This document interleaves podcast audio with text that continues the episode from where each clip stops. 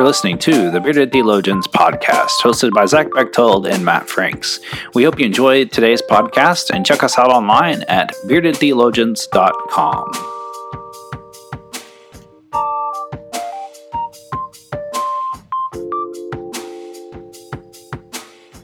You're listening to the Bearded Theologians podcast, hosted by Matt Franks and Zach Bechtold. And today we have uh, one of our favorite guests returning with us, uh, Pastor Matt Miofsky. He's pastor at the Gathering in St. Louis, and we had um, Matt on uh, I don't know a few few months ago to talk about his book uh, Happiness and. Um, or happy and uh, he's got a new book coming out called fail which i absolutely love because i feel like that's what we do on this podcast weekly um, so matt great to have you man yeah, it's good to be back with you guys. Thanks for having me on again. Absolutely, we love it. Tell us, uh, tell us a little bit about what's going on in your life and with this new book, and uh, you know, we'll go from there. Sure. Yeah. Well, you know, my first book was Happy, What It Is and How to Find It. And I really wrote that, well, for two reasons. To For for people who maybe wouldn't normally pick up a, a book from a pastor or might never step foot into the church. And, you know, I wanted to pick a topic that I know is on uh, everyone's mind. So, I mean, everybody's kind of searching for what makes them happy. Uh, but it was kind of funny. I thought, like, what do I want to follow that up with? And a lot of people were surprised that I picked sort of the opposite end of the spectrum fail, what to do when things go wrong. But it's really the same kind of book. I mean, I wanted to pick something that we all wrestle with. And so this book is really like, how do we, um, how do we navigate disappointments, obstacles, uh, difficulties in our life? And because uh, at least for me, I mean, I've found that while I don't want to repeat those low moments in my life, I often learn more from my mistakes or from those difficult spots mm-hmm. than I do from any other period of life. And so I really wanted to kind of explore that and give people uh, really kind of a guide on how to navigate those seasons that we all go through. No, I love that. You know, we we like I said, we talk about that a lot here because we feel like we do it on a on a weekly basis. But uh, we talk about it in the sense of if we don't, if we're not failing at something, we're not trying something new. We're not, um, you know, we're not giving us ourselves a chance to to branch out. Um, and failure is part of that, and it's it is it's how we how we learn. What uh what kind of response have you know, you, you said you got some surprise and well, why'd you go the other direction? You know, what kind of response and practice have you got from your congregation or, or the folks yeah. that you fleshed this out with? Well, the idea really can I, I, first got the idea a few years ago. I was talking to an educator friend of mine. He's not a church guy, but he's a, a principal at a private school. And he was talking then about the educational principle uh, grit, which has since actually become fairly popular. But it's the idea that um, kids need to learn how to fail. And so if you always give kids a test they can pass, if you always encourage them and they, they always uh, do well, they're actually not learning their most important lesson. So he said that at, at his school, they were actually structuring classroom experiences designed for kids to fail. And the real lesson was how would they react to failure and how would they get over it? And, and I just found that a fascinating conversation that you would actually want kids to fail so that they could learn how to get over it. And so I began sort of thinking about that in life. Not that I think God causes harm or tragedy in our lives, but of course we do believe in a, in a God that can take failures, whether they're of our own causing or whether they're uh, tragedies that happen to us, and can can actually teach us some of our best lessons through that. And so I actually preached a sermon series in my church, and it was based on the uh, biblical character of Jeremiah. Because Jeremiah in the Old Testament, you know, he's known as the weeping prophet. I mean, this guy had a, a, lot of things go wrong in his ministry, some which he was responsible for, most of it just due to circumstances of his life.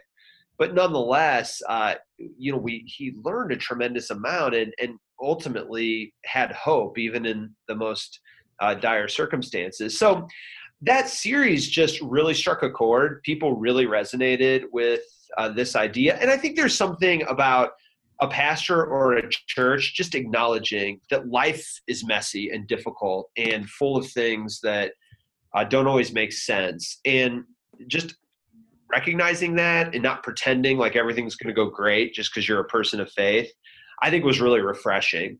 So that was a few years ago, but it but it really was the genesis of this particular book. And I, I think that's interesting that um, it's amazing that how often we forget to talk about failure and that um, all we ever want to talk about is where we succeed. And you know um, you know we go to those pastor conferences and everybody puts on their best face and nobody really says hey here's where i screwed up. But because i screwed up on this it allowed me to learn this or you know um, and i think far too often we we put together our polished stuff and we don't talk about the grit of you know everyday ministry. I mean i my goal is at least to fail once every day. Um, it's that way I feel better about myself that I know I'm not perfect. Um, and I joke about the bulletin because it always, I mean, every week there's some mistake in it. And it's like, hey, that just proves we're not perfect. Um, and and so I kind of like the the no, I'm I'm real big on the notion of like celebrating our failure when it happens and saying, hey, it happened, and here's what we learned from it, and move on.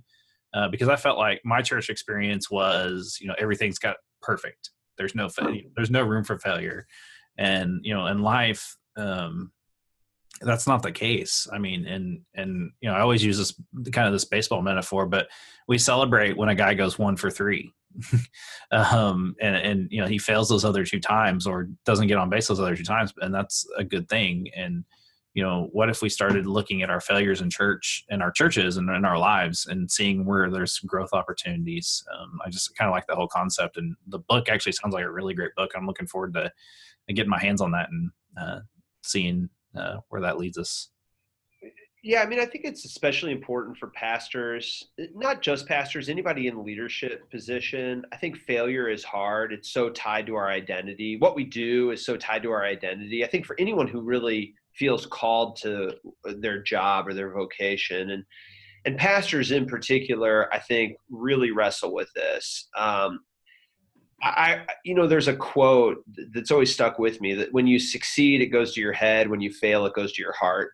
Meaning that when you succeed, you think more highly of yourself than you ought to, really. Um, and in ministry, when you fail, it goes right to your heart. You begin to think of yourself as a failure, and and that's dangerous when all of a sudden failure has uh, the capacity to, to, to, really go right to our understanding of who we are. And I think it's like that for a lot of people that uh, this isn't just a practical guide on how to get through difficult times, but it, but it's also has a lot to say, I think, about our identity as ultimately people created by God. And we don't need to uh, be, become anything other than, than who we are. Success doesn't lead us closer to God necessarily, and, and failure doesn't always take us further away. And so I, I do think it has a, a, a unique thing to say to pastors. We're in a climate right now, as you said, where we don't like to talk about our failures. And yet, let's be honest, a lot of church leadership right now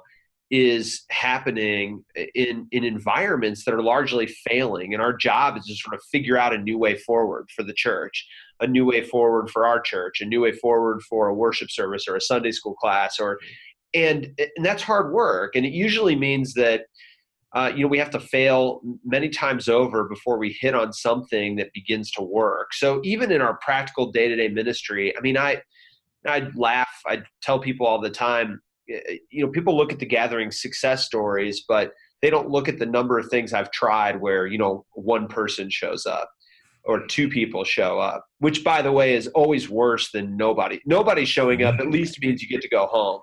yeah. Showing up means you got to go through it awkwardly for an hour, whatever it is you're doing. And so, I mean, I've had all sorts of experiences like that. I've, I, in, in fact, I've probably had more of them. I just tend to fail fast and keep going. So. Well, and I, and I think that's the important thing that that we remember, whether it's in the church setting or or whatever our setting is, is that um, when we fail, we need to fail fast, um, and not let that sink into your heart like that and just resonate and bring you down. Uh, instead, you know, pick up, see where the grace is, see where we learn, and, and move forward, and not dwell in what that failure is.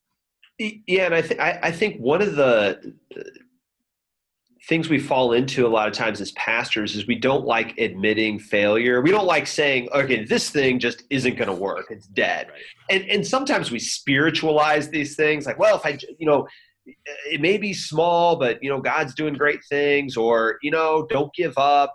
You know a miracle might happen. There's still this idea that we equate some ministry strategy, even the, the existence of a particular church, that somehow if we admit that it's done, either its life cycle is over, or it didn't work, or it's no longer working, that somehow we're giving up on God, or we're giving up on hope, or we're giving up on uh, a confidence that that faith is effective.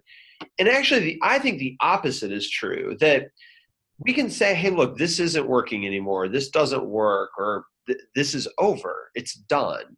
And we believe in a God of death and resurrection. And so, uh, sometimes the beginning of hope comes actually when you're able to admit this thing's no longer working, and it's time to just let it just admit that it's over so that I can begin something new. We need that in churches right now. There are a lot of churches that are holding on to things and, and they think that what it means to be faithful is never giving up. And sometimes what it means to be faithful is allowing something to end with the strong belief that we have a God of resurrection, that something new then will begin. But you never get to that if you yeah. can't sort of deal with failure. And, and I think it holds us back from the best things that God wants to do because we're just so insistent that uh, that we got to keep trying this thing that we're doing. Well, and when you, that, that's something that I started um, this new church out on. Um, you know, my second sermon in, it's like, look, we've got to grieve some things. Yeah. You know, it's okay to grieve. It's okay to acknowledge the things that that we've lost and that we're going to lose, but it's because we believe in this. Uh, we believe in the resurrection that we find. That's where we find hope.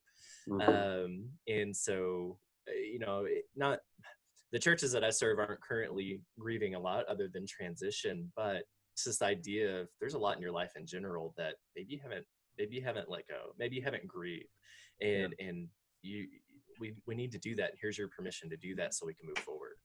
And and would you say that maybe part of the problem that we have is that um, one we don't emphasize failure enough and i think of like you know the leagues and stuff where kids they get a trophy even if they went oh and you know 25 um, or you know um, you know we think about death and and we've probably all three been in the situation where we've sat with a family that has grieved and and you know they can't let go of that grief. They just refuse to let go of the grief. And i think the same thing when failure is is that we do have this sense of heart you know it just we don't want to let go of it. And yet instead of moving on and moving forward we just are held on by that grief so much that it it like kills us. And you think of the church and and i and i've been in a lot of churches that that's been the situation that they know that the ministry is dead and that there's that but they don't want to let go of it because they're so attached to it. There's been blood sweat and tears in this thing and to let go of it means you know uh, it's a new thing in a new direction and that's always scary for people. Um, and so just i think maybe as pastors if we can help people see the resurrection and how new life can come out of failure wherever that direction may be um, and and be you know real biblical about that you know um, i think there's some hope that we can provide in the midst of all this craziness that we're in right now well, I, I mean, I think you're you're right. There's um, I get asked this all the time. I'll go and talk to churches who want new life breathed into their church. You know, whether it's uh, you know worship's in decline for years and years, and they want to figure out how they can grow again, or how can we attract young people, or or how can we uh, recover a sense of vitality. But they don't phrase it this way. But what they usually want to know is how can we change just enough things so that we can reach new people and grow while at the same time not angering upsetting uh, the people that are here or really losing anything that we have. So what's the sweet spot? Of enough change that people will come but not so much change that people here get upset or have to grieve things. And i always tell them I mean, that's what everyone wants to know.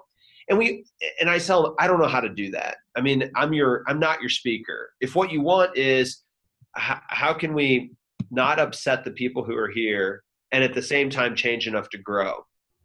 That's why, by the way, um, for a period in our history, the answer to everything was start a new worship service. Now, I'm not saying don't ever start a new worship service, but most of the time, starting a new worship service didn't work because all, we didn't want to anger this group. So we said, "You all keep worshiping over here, and I'm going to try to start something over here." And so we were trying to have have it both ways. And usually, churches didn't have the resources or the people or the man or woman power to to pull that off. So I think even in churches, the churches that actually um, are finding new life the churches that are, that are actually turning around or or revitalizing they really are those churches that are able to say look we have got to be willing to lose some things to just let some things die that we love by the way. We've got to let go of that stuff with the belief that when we do something new will emerge and i think the same thing is true of our lives i mean you don't have to be a church leader to see that that that sometimes in our lives we want to know you know how can I change just enough that new things will happen for me without risking much or letting go of things that feel very comforting to me? And it's oftentimes when we let go of things that are comforting or we're forced to let go of those things that we find new life. So to give a like a, a real brief example, you guys know in our churches there's all sorts of people who don't like their jobs. I know people who hate their jobs. They've hated it for a decade. And when I say, well, why don't you make a change? Well, they they just can't let go of the certainty of that paycheck or the stability that it offers in order to see what might come next. But then some something comes along, and this happens to a few people where they get fired. You know, and I'm not wishing that on anybody. I mean, none of us want to get fired. And yet, oftentimes people use that low point and they're forced to reinvent life. All of a sudden, new things start to emerge in the midst of, of, that obstacle or that setback. And that's really an example of, of what the what I think the book is trying to show us is I, I don't want anyone to get fired. I don't I don't hope that on anybody. I don't think God causes evil all the time, but but sometimes when things like that happen, um, we can look at it as total disaster or we can look at it as like a fertile ground for something new uh, to crop up. And, and what the, of course the good news of, of the scriptures teach us is that god can always use those moments. Um, even something as devastating as the death of a loved one can be a fertile ground for something new to, to, to spring up. And i've seen that over and over again in my ministry as i'm sure you all have. So uh, setbacks obstacles failures uh, don't mean the end of our story. No, I love that. And gosh, you're so right. And I, I can't, I'm like, man, I can't wait to get my hands on this and, and begin to chew on it a little bit and, and begin to present it uh, w- with the folks that I serve because because it is important.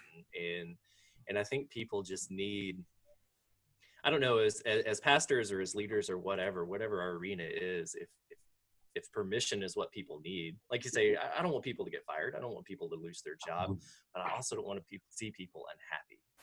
Um, and, and so how do i as a leader begin to help that you know begin to massage all of that?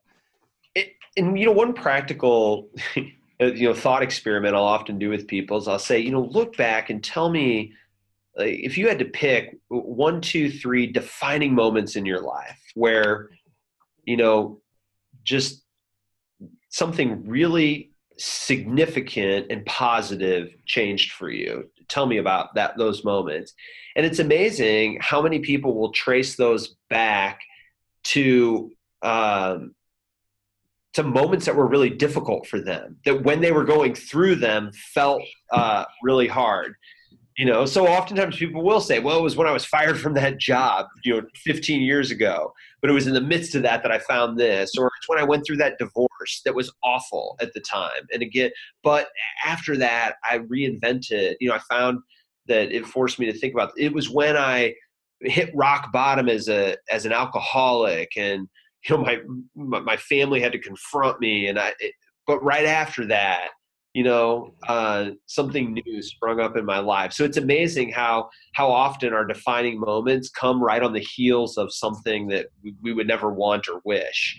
And and yet that's so often the way life works. So Yeah, and so and so it, it, that's really why I wrote it. I think it'll apply to pastors, but it, it comes as a book and a leader's guide so that churches can use it either as a sermon series or, or even in small groups or Sunday school classes. And my hope, of course, is it just helps people process, um, you know, setbacks, disappointments in life because we certainly know those are going to happen. Yeah, as you were talking about uh, using it as a sermon series, I used um, your happy book in my last appointment, and the response from it was really great. People really loved the book. Like I, I couldn't keep the book on my shelf, which is a great, it was a great thing. I mean, it's a great thing for you, but um, I really appreciated um, some of the insights that you had with that book, and it made it really um, easy for us to use in our worship experience. And um, as you were talking about failure, I was thinking, and this book came out like, man, this is going to be a great book to kick the year off with, and just you know, and and and just say, hey, you know, um, you know, this would be a kind of a good topic to start the year off with. It's a different way of thinking and um, moving forward. Um, and I'm yeah, looking- actually when when we used it, Matt, at the gathering when I first preached the series several years ago, it was to kick. It was right after the new year and a lot of people thought it was a counterintuitive, like, hey, let's talk about something really hopeful. it is actually hopeful. That's the cool thing about yeah. it is, you know, it's titled "Fail: What to Do When Things Go Wrong," but the gist of it really is hope. That uh, on the cusp of a new year, the thing that holds us back the most is not letting go of what happened last year, not letting go of what we need to let go of so something new can emerge. So, so ultimately, the gist of it is hope, even though it's it's hope via a difficult path. Right.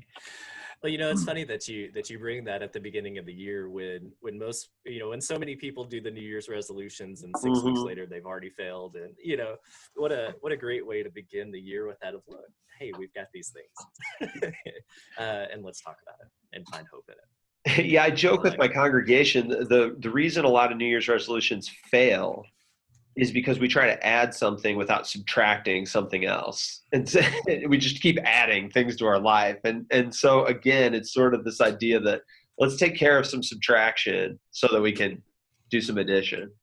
It's always my encouragement for lent uh, for that season right well. yeah. Hey, you guys add something on please take something off your plate. Right. because otherwise how, zach how did that work when you did your napping? Oh, it's fantastic. So I, I, gave up uh, or i added on napping a couple years ago for lent and it was one of the best spiritual practices i've, I've done because uh, it was super intentional about just not doing anything. When did you nap zach? Like in the middle of the day in your office? Yeah i would i had a chair in my office that uh, sat in the window so it was nice and warm and i'd, I'd conk out for about 30 minutes. It's great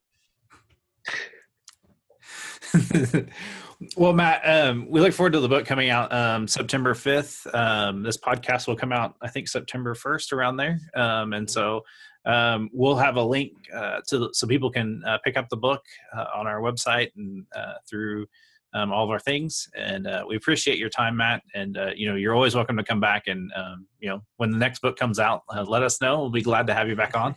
but we enjoy all that you do for the kingdom, and we thank you for your mm-hmm. time. Um, and so, you know, just go on our website. We've got a lot of great content up. Uh, you know, uh, Leia's uh, post um, on uh, was it welcoming? I think that's what it was. It was church it, bingo. Church bingo. Uh, um, welcoming is your church. it, it, it's a pretty good read. I would encourage you to, to look at that.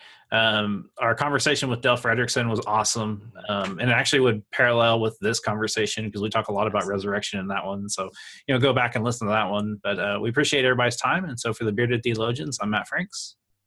I'm Zach Bechtold, and thanks for checking us out. Thank you for listening to the Bearded Theologians podcast. We hope you've enjoyed listening, and we hope that you share our content online uh, through Facebook and social media. And we hope that you check out our uh, Beardcast store at beardedtheologians.com and pick up some great Bearded Theologians gear. We hope you have a good day.